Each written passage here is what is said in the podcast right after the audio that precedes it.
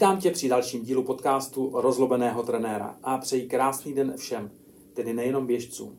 Členové našeho běžeckého klubu Prostě běž ho mohou vidět exkluzivně v předstihu na YouTube nebo na dalších podcastových službách. Naším dnešním hostem je maratonkyně olympionička Marcela Joglova.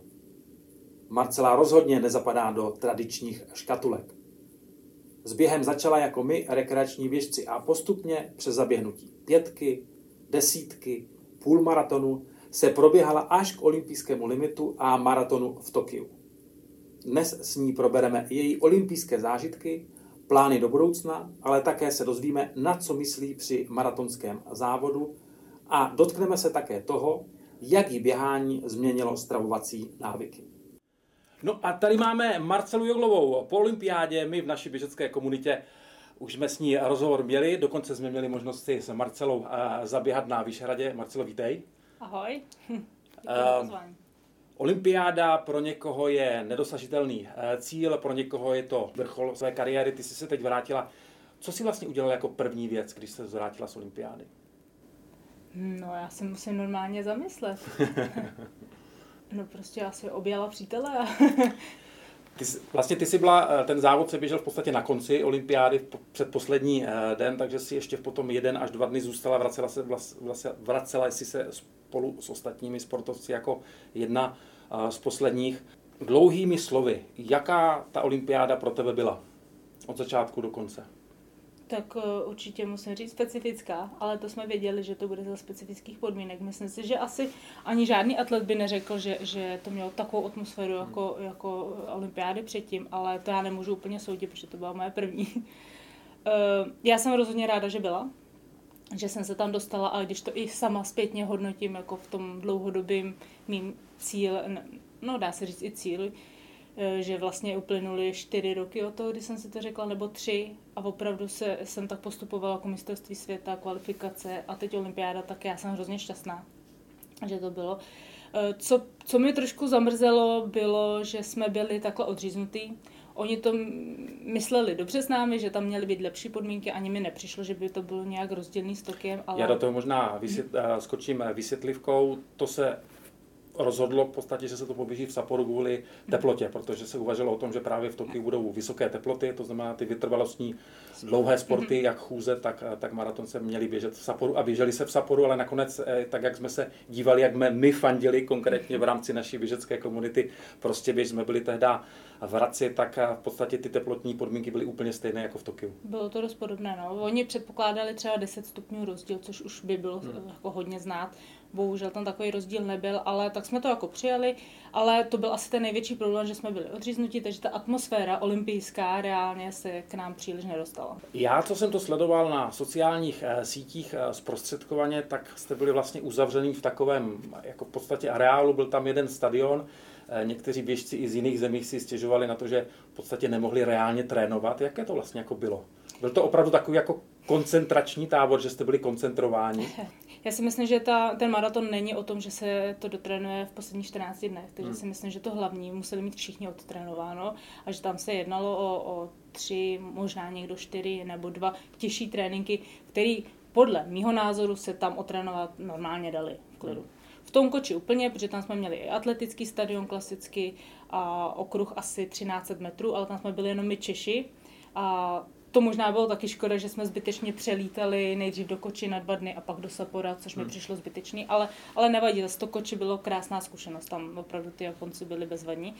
No a pak jsme jeli do Sapora, kde byly udělané okruhy 350-450 metrů po betonu a kolem dokola asi 900 metrů jako větší takový zvlněný, zvlněný okruh. Takže byla tam posilovna, bylo tam chlazení. Co jsem si teda všimla, tak eh, mi přišlo, že se tak eh, snaží za pochodu jako přizpůsobovat, že to chlazení postupně tam dávali, že to nebylo úplně od začátku.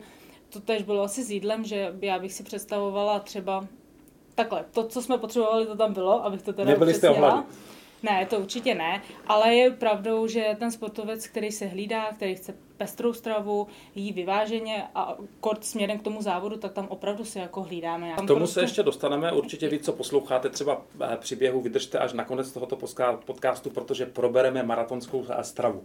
Ale zpátky k té olympiádě jako takové. No, e, takhle, někteří vytrvalci, včetně mě, e, tak ještě předtím si dávám takovou sacharidovou vlnu a beru ještě takový ten starší způsob, je víc druhů, kdy opravdu tři dny se snažím vynechat veškerý cukr, veškerý sacharidy a jim jenom bílkoviny a tuky a v tom případě mi bylo docela smutno, protože tam opravdu ze začátku bylo, já nevím, jenom kuřecí maso, jenom jeden druh ryby a ještě tak jako opatrně, protože jsou zvyklí dávat po těch malých kouscích. Hmm.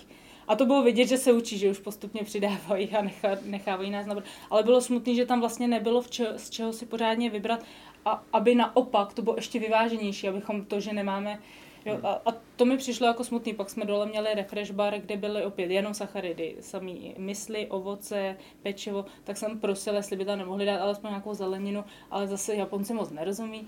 Takže jako spíš takovýhle věci, ale jako, že bychom neměli co jíst, to zase úplně ne. Spíš jako člověk, když jde na olympiádu, tak předpokládá, že že to, to bude ten vrchol toho vrcholu. No, že, že to prostě jako bude mít nějaký i v tom jídle, i v tom stravování, ve všem jako nějaký rádi. Já, co si vzpomínám z toho našeho minulého rozhovoru, eh, pokud chcete, tak se na ně podívejte dole, tady dole pod, pod tímto podcastem nebo pod eh, videem je eh, link. Tak si vzpomínám, že ty si zatím běžela vlastně v vozovkách jenom sedm maratonů, to byl tvůj osmý. Mm-hmm. Jaký byl ten nejlepší tvůj maraton, když to teď jako vyhodnotíš? Byla to ta olympiáda, nebo to nejde takhle srovnávat? No každý byl jiný, ale já musím říct, že uh, asi pro mě převažuje pořád ten kvalifikační v tom Enchende, hmm. protože tam mám pocit, že opravdu to všechno fungovalo a i ten průběh toho závodu, tak jsem se cítila dobře. Viděla jsem, že jsem tam na jednu stranu nechala všechno potřebné, ale zároveň jsem cítila, že je tam nějak jako jistá rezerva třeba do budoucna hmm. na dotrénování.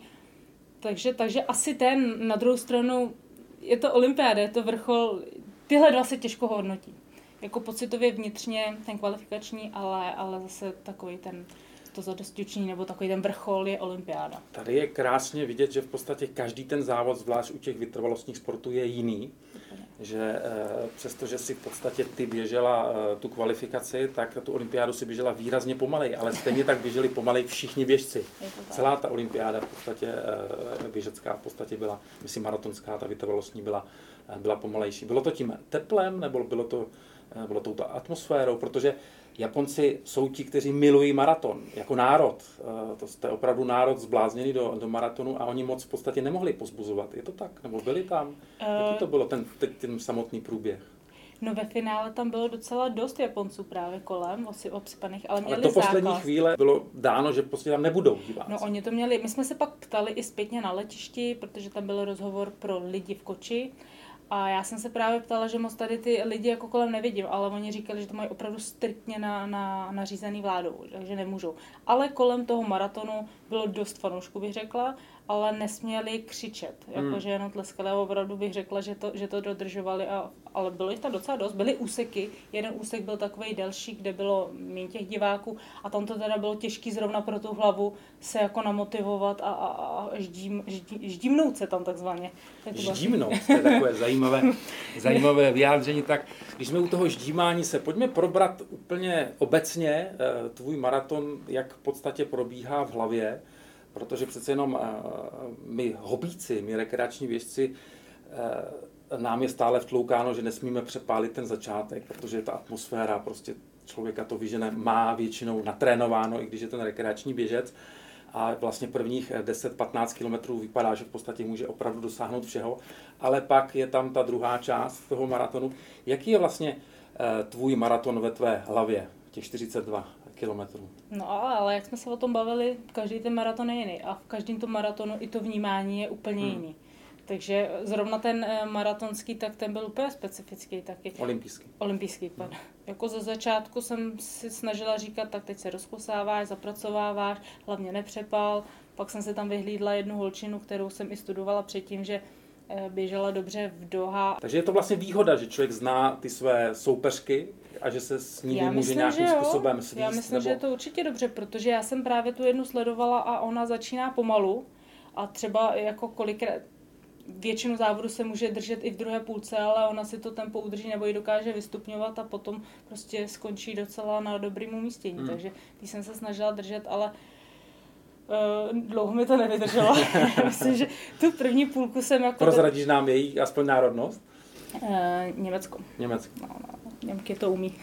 to vlastně předvedli i v Gdyni na hmm. mistrovství hmm. světa v půlmaratonu, kdyby se někdo podíval. Hmm. tam se mi honilo hlavou, tam to vlastně bylo bez, bez vodičů právě, aby nepřepálila ten začátek, hmm. protože pokud by ho přepálila, tak trápit se tam tu druhou půlku, to, to, to nechcete v tom vedru.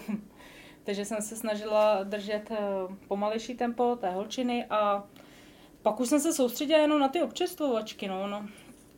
Takže je to takový to od občerstvovačky do občerstvovačky, protože vlastně to jsou takové jako jasně dané vzdálenosti. No ze začátku jsem se to snažila i užívat a vnímat třeba i to, to prostředí. Hmm. Takže jako flow tady opravdu nebylo.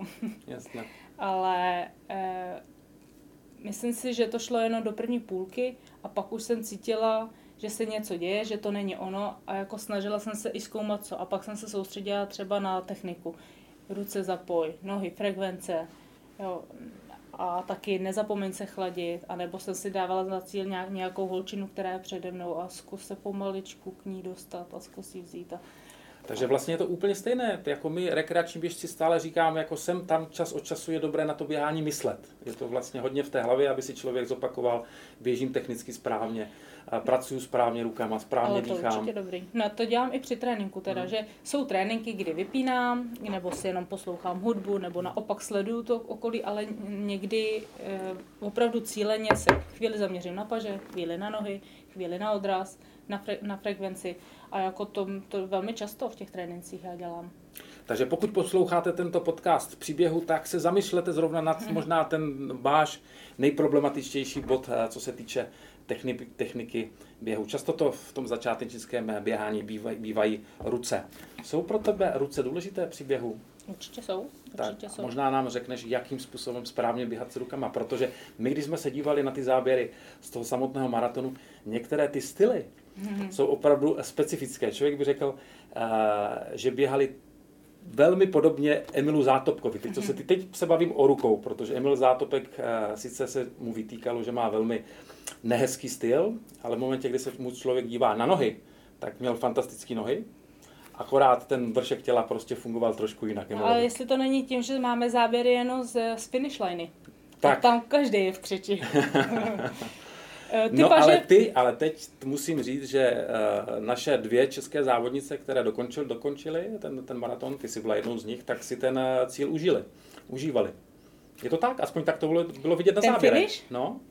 no je pravda, že já jsem tam zrovna před sebou spatřila ještě, jako za A jsem se chtěla jako ještě vydat v těch hmm. posledních hmm. metrech, ale i jsem tam spatřila holčinu, kterou, kterou jsem vydávala v Livinu celý měsíc, hmm. vlastně i přes měsíc, já jsem byla díl než měsíc a já jsem ji tam míjela a vím, že běhala ještě s jednou italkou a když jsem ji tam prostě spatřila, tak jsem jako za každou cenu ji chtěla ještě vzít. Je to jedno místo, já vím, ale prostě chtěla jsem a povedlo se mi to. Takže jsem z toho měla radost. Takže jsi závodivá. Jsi závodivá jo, do, poslední, to, do posledního metru. To k tomu patří. Hmm. Určitě tam nějaká soutěživost musí být. Zmínili jsme Emila Zátopka, teď je v České republice uh, fenomén, doslova by se dalo říct uh, Zátopko má, uh, mánie, včetně oblečení, včetně filmu. Viděla jsi uh, film Emila Zátopka? Jo, viděla. Byla jsem tady zrovna na Andělu na, na premiéře. A... Stojí to za to na ten film jít? Já bych řekla, že určitě. No. Mně se to moc líbilo. Já se těším, že my tady vlastně máme takovou propojku, protože tebe, eh, tebe trénuje trenér, který trénoval uh, herce, uh, kteří Emila Zátopka v podstatě hráli. Měli jsme tady Václava Neužila, znovu opět, pokud jste neslyšeli, poslechněte si podcast naší běžecké komunity Prostě běž s Václavem. A, a tam jsem se ptal trenéra Pernici, jestli byl na eh, Václava někdy rozloben. Oba dva se tomu tak nějak jako vyhnuli, každý svým způsobem, určitě si to poslechněte, ale uh, tvůj trenér, jaký je tvůj uh, vztah, nebo jaký je vztah svěřence, toho reálného, ne toho hereckého, a, a trenéra při těch vytrvalostních sportech. Je to důležité? A druhá otázka je, byl na tebe někdy trenér Pernica rozlobený? tak já začnu tou druhou, protože já si toho nejsem vědoma, jo. ale to se musíte zeptat jeho. No to je pravda. Možná byl uděláme jenom, to, jenom uděláme. Mi to nedal, jenom mi to nedal najevo, možná ho ně, něco jako mohlo rozlobit, já nevím, nevím, nejsem si toho vědoma. Každopádně ta první otázka byla, jestli je to důležitý mít hmm. trenér. Já, jako za mě určitě, a za mě je hlavně i důležitý, aby si ty lidi sedli lidsky, aby, aby měli prostě byli takzvaně na, na stejné vlně a to, to úplně prostě platí. Je mi sympatický, už, už dříve jsem ho sledovala a líbí se mi jeho přístup právě k těm svěřencům i, i než jsem u něj byla, tak se mi líbil, protože jsem se bavila se spousta lidma, netlačí na pilu, eh, přemýšlí o tom tréninku, aby to opravdu mělo hlavu, patu. A pro mě je to i důležité, že já v tu chvíli nemusím o tom, třeba teď jsem měla období takový volnější, ale stejně tam byly některé chvíle, kdy jsem ho najednou potřebovala, říkám, tyjo, tak já nevím, mám to jít nebo nemám to jít, mám jít tolik, není to moc. Hmm. A v tu chvíli je ten trenér opravdu k nezaplacení, protože vám opravdu poradí. A dokáže to i vysvětlit, proč, proč, proč to není vhodný, proč je zrovna vhodný tohle, eh, plánování přípravy, jo, ono to má nějakou posloupnost, takže taky je dobrý mít dva názory, dva úhly. Jako já určitě jsem ráda, že s trenérem spolupracuju a že ten trenér je právě Honza Pernice. Vytrvalostní sporty, eh, je to hodně o, o srdíčku, teď myslím o tepové frekvenci, o okysličení eh, těla. Eh, možná opravdu pomáhá ta, ten trénink v nadmořských výškách? Protože z toho důvodu v podstatě se trénuje v těch nadmořských výškách, aby to tělo začalo fungovat trošku lépe, efektivněji a jinak. Určitě jo, no ale zase... Poznala to... si to na sobě? Jo, já jsem to určitě poznala nejvíc samozřejmě poprvé, protože prostě jsem nejezdila na ty vysokorský, takže ta první, první, když jsem poprvé byla v Keně, tak to byl úplně největší efekt, to opravdu se mi dole běželo skvěle. Myslela jsem si, že běžím třeba pětkovým tempem a já jsem běžela čtyřkovým, co znamená pět, pět minut hmm. na jeden na, na kilometr, nebo a ono to byl rozdíl minuty. Takže to opravdu byl velký rozdíl. A i teď to vnímám, protože děláme náběry před, děláme náběry po, uh, po závodě třeba i, anebo před soustředěním z výšku, a jsou to velký rozdíly. Takže určitě, určitě to pomáhá. Tak co dál? Teď bylo to období, eh, mě Marcela přiznala, že teď v podstatě pět minut se válela v posteli. Dní. Pět minut, já jsem říkal pět minut, pět dní se válela v posteli. pět minut by bylo málo. No, e, tak nějak to na mě všechno asi dolehlo, protože skončil nějaký velký cyklus, nějaký můj hmm. sen, můj cíl.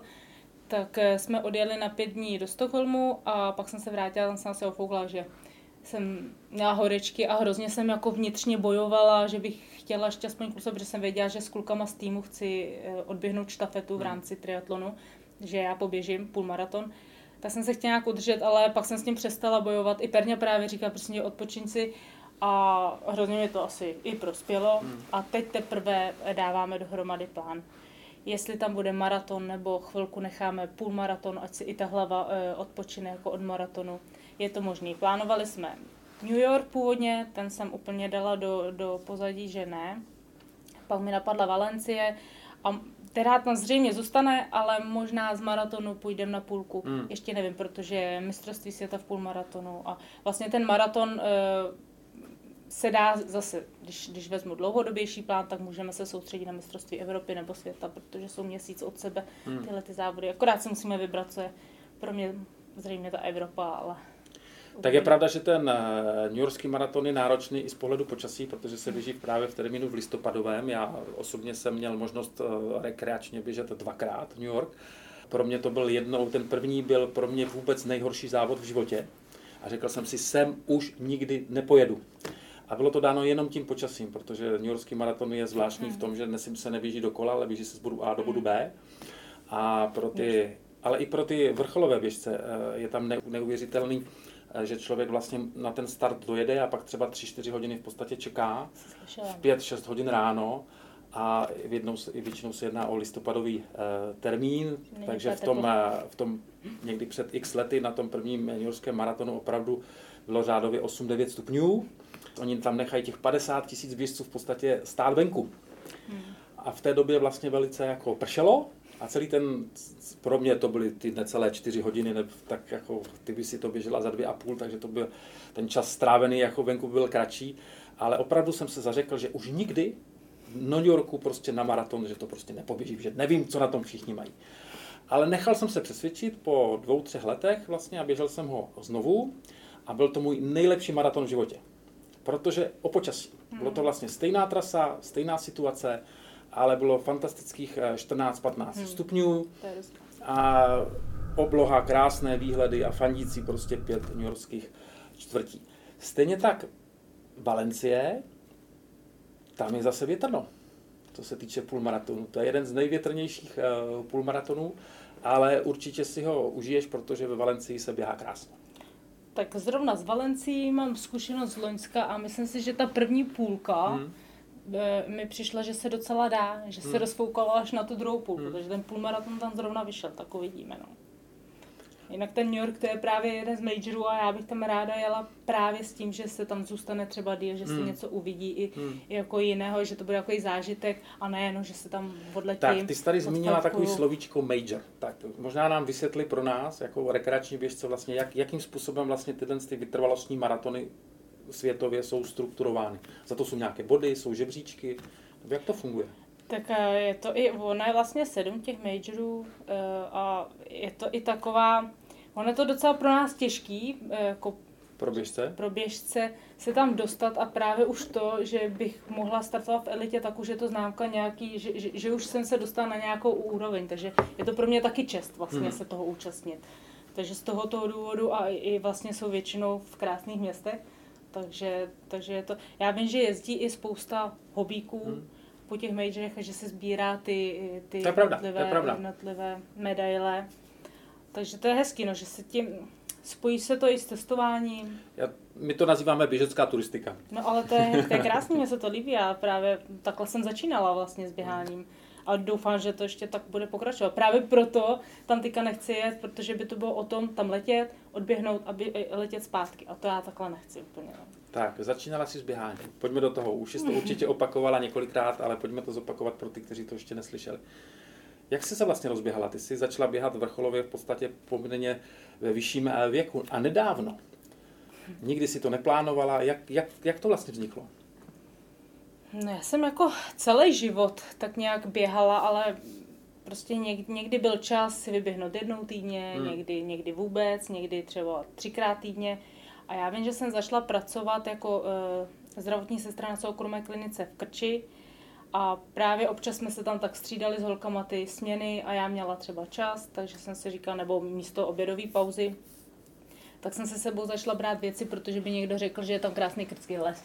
A tak jsem si tam jako vždycky začala nebo e, občas odběhla a nějak se mi to zase znova zalíbilo, takže najednou z toho bylo, že každý den běhám a teď už jsem i zvyšovala ty kilometry, už se to nějak posouvalo, cítila jsem se líp, tak jsem se uh, přihlásila na závod a tam jsem zjistila, že, že ten výsledek vlastně není zas tak špatný, mm-hmm. že na to, že teda to je bez trenéra, že, že si tak jenom pobíhám, nestrukturovaně, tak eh, jsem Takže si prostě zabila závod a byla si skoro na bedně. No byla jsem čtvrtá a to jsem si říkala, tak to není špatný. No a to mě v tu chvíli jsem si rozpomněla na ty pocity jako závodník, jak jsem závodila na základce nebo hmm. na Gimplu, vlastně jsem se k tomu ještě vrátila.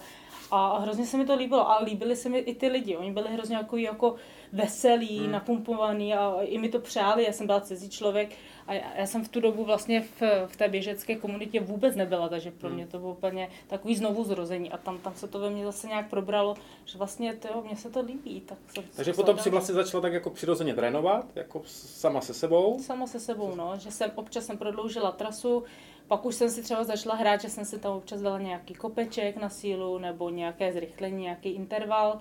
Takže ty si vlastně začínala jako my všichni, začátečníci no, no ano, v podstatě akorát jako... jsem netlačila na pilu, že se tak jako nechala jsem to postupně, jsem navazovala, že jsem Eh, neběžela a hned jsem se nepotřebovala úplně zničit a ne, neodradilo mě to. To já, si, když občas, jo. To, to já se právě občas, snažím jo. i vlastně říkat, říkám, je potřeba začínat postupně, pomalu a s pokorou. No přesně tak. Ono se říká, že nejtěžší je eh, naučit se běhat pomalu. Hmm. Což jako, eh, jako můžu asi i potvrdit. A vlastně pak jsem začala pracovat jako fitness trenérka. Hmm a tam už jsem si ten čas úplně hlídala sama, takže bylo dobrý, že tam jsem teda hodně naběhala na páse, což je hodně lidí třeba nemá rádo, ale já myslím si, že jsem si tam i zlepšila třeba techniku na tom páse. Hmm. Že jsem se občas i kontrolovala třeba v zrcadle, eh, ty výskoky třeba, jak mi jedou nohy, že jsem si to hrozně, eh, hrozně sama, byla jsem sama sobě výzkumníkem, jak to říct. Zkoumala jsi vlastně své tělo. Jo, mě to, mě to bavilo. Já i vlastně, jak tam člověk pije, má tam to pití, tak se i učí vlastně na občerstvovačky. ne, jako, ne, opravdu jsem si to toho pak říkala, že, že mi to vlastně i prospělo. No. Takže, takže tam jsem začala i nějaký intervaly, že na tom páse tam mi udrží to tempo, co chci běžet, takže tam jsem běhala hodně na páse, teda až moc, ale myslím si, že tam jsem natrénovala de facto na první maraton To rozhodnutí běžet eh, první maraton bylo tvé, tvé vlastní, že jsi chtěla jako si to sama dokázat, nebo tě do toho někdo v tom dobrým slova smyslu natlačil? Všechno byly moje rozhodnutí. Všechny. Já jsem právě začala tou pětkou, zkusila desítku. Jediný, no, kecám, teď jako na první půlmaraton mě přihlásil přítel, mm-hmm. protože to měli ve městě, to organizovali, říkal, tak se ho zkus, ne, když tam pojedeme za rodičema, tak se ho odběhneš, mm-hmm. je to jenom jako o, o pár kiláků víc, než běháš tak uh, tam jsem vlastně běžela první a ten jsem vyhrála. Je pravda, že tam nebyly jako ty elitní běžci, jo. Ale stejně si říkám, to, to je hezký a, a to, to člověka žene dál. Hmm. To samozřejmě už jsem vyhledávala, no tak zkusíme třeba zase terén, tak jsem... Takže je tam ta soutěž, sou, soutěživost. tak jsem tam, vyhledávala, no a pak jsem vlastně v ten, ten týž rok zkusila rovnou padesátku, krkonožskou, jizerskou, pak eh, a, a další rok jsem si řekla, že budu trénovat na, na, tri, na maraton, a na, ne, na triatlon. Hmm. A v rámci toho jsem se zaběhla i ten maraton. Jinak eh, dneska, dneska, eh, kdy natáčíme tento podcast, je 1. září. Minulý víkend se běžela, běžela jízerská 50. To je přece jenom specifický závod. Je to víc jak maraton, je tam velké převýšení. Zlákají tě i ty delší, těžší tratě než, než maraton? Jo, lákají. Já jako, takhle, já jsem jednou řekla, že se hned po tom poběhání vrátím k triatlonu, což mám pořád v hlavě. Hmm ale nezavírám si těm dveře zase jiným možnostem. Takže, hmm. protože ten terén, tu přírodu mám ráda, tak se mi, tak se mi to spojení jako líbí. Hmm. Takže nezavírám předtím dveře. Je to, je to otevřený a určitě mi to láká. Takže tě uvidíme příští rok na Jizerské 50. To uvidíme. Uvidíme. Pojďme do takového jednoduchého tématu, který ale zajímá úplně všechny. Jak je to v podstatě s jídlem? Změnila si v průběhu toho, co si teď vyprávěla, takové té, té vlastně kariéry postupně, pomalu a s pokorou stravovací návyky? Ovlivnilo ti tvé běhání, dneska už vrcholové, eh, změnu tvého jídelníčku a jak? Já myslím, že změnilo. Teď se snažím to nějak rekapitulovat. Jako určitě třeba je mnohem víc sacharidů, teď jako hmm. jako vytrvalec, ale jako o mnoho víc. Protože víc potřebuješ. Opravdu, jako víceméně Takže vlastně máš sacharid... možnost si užívat toho jídla.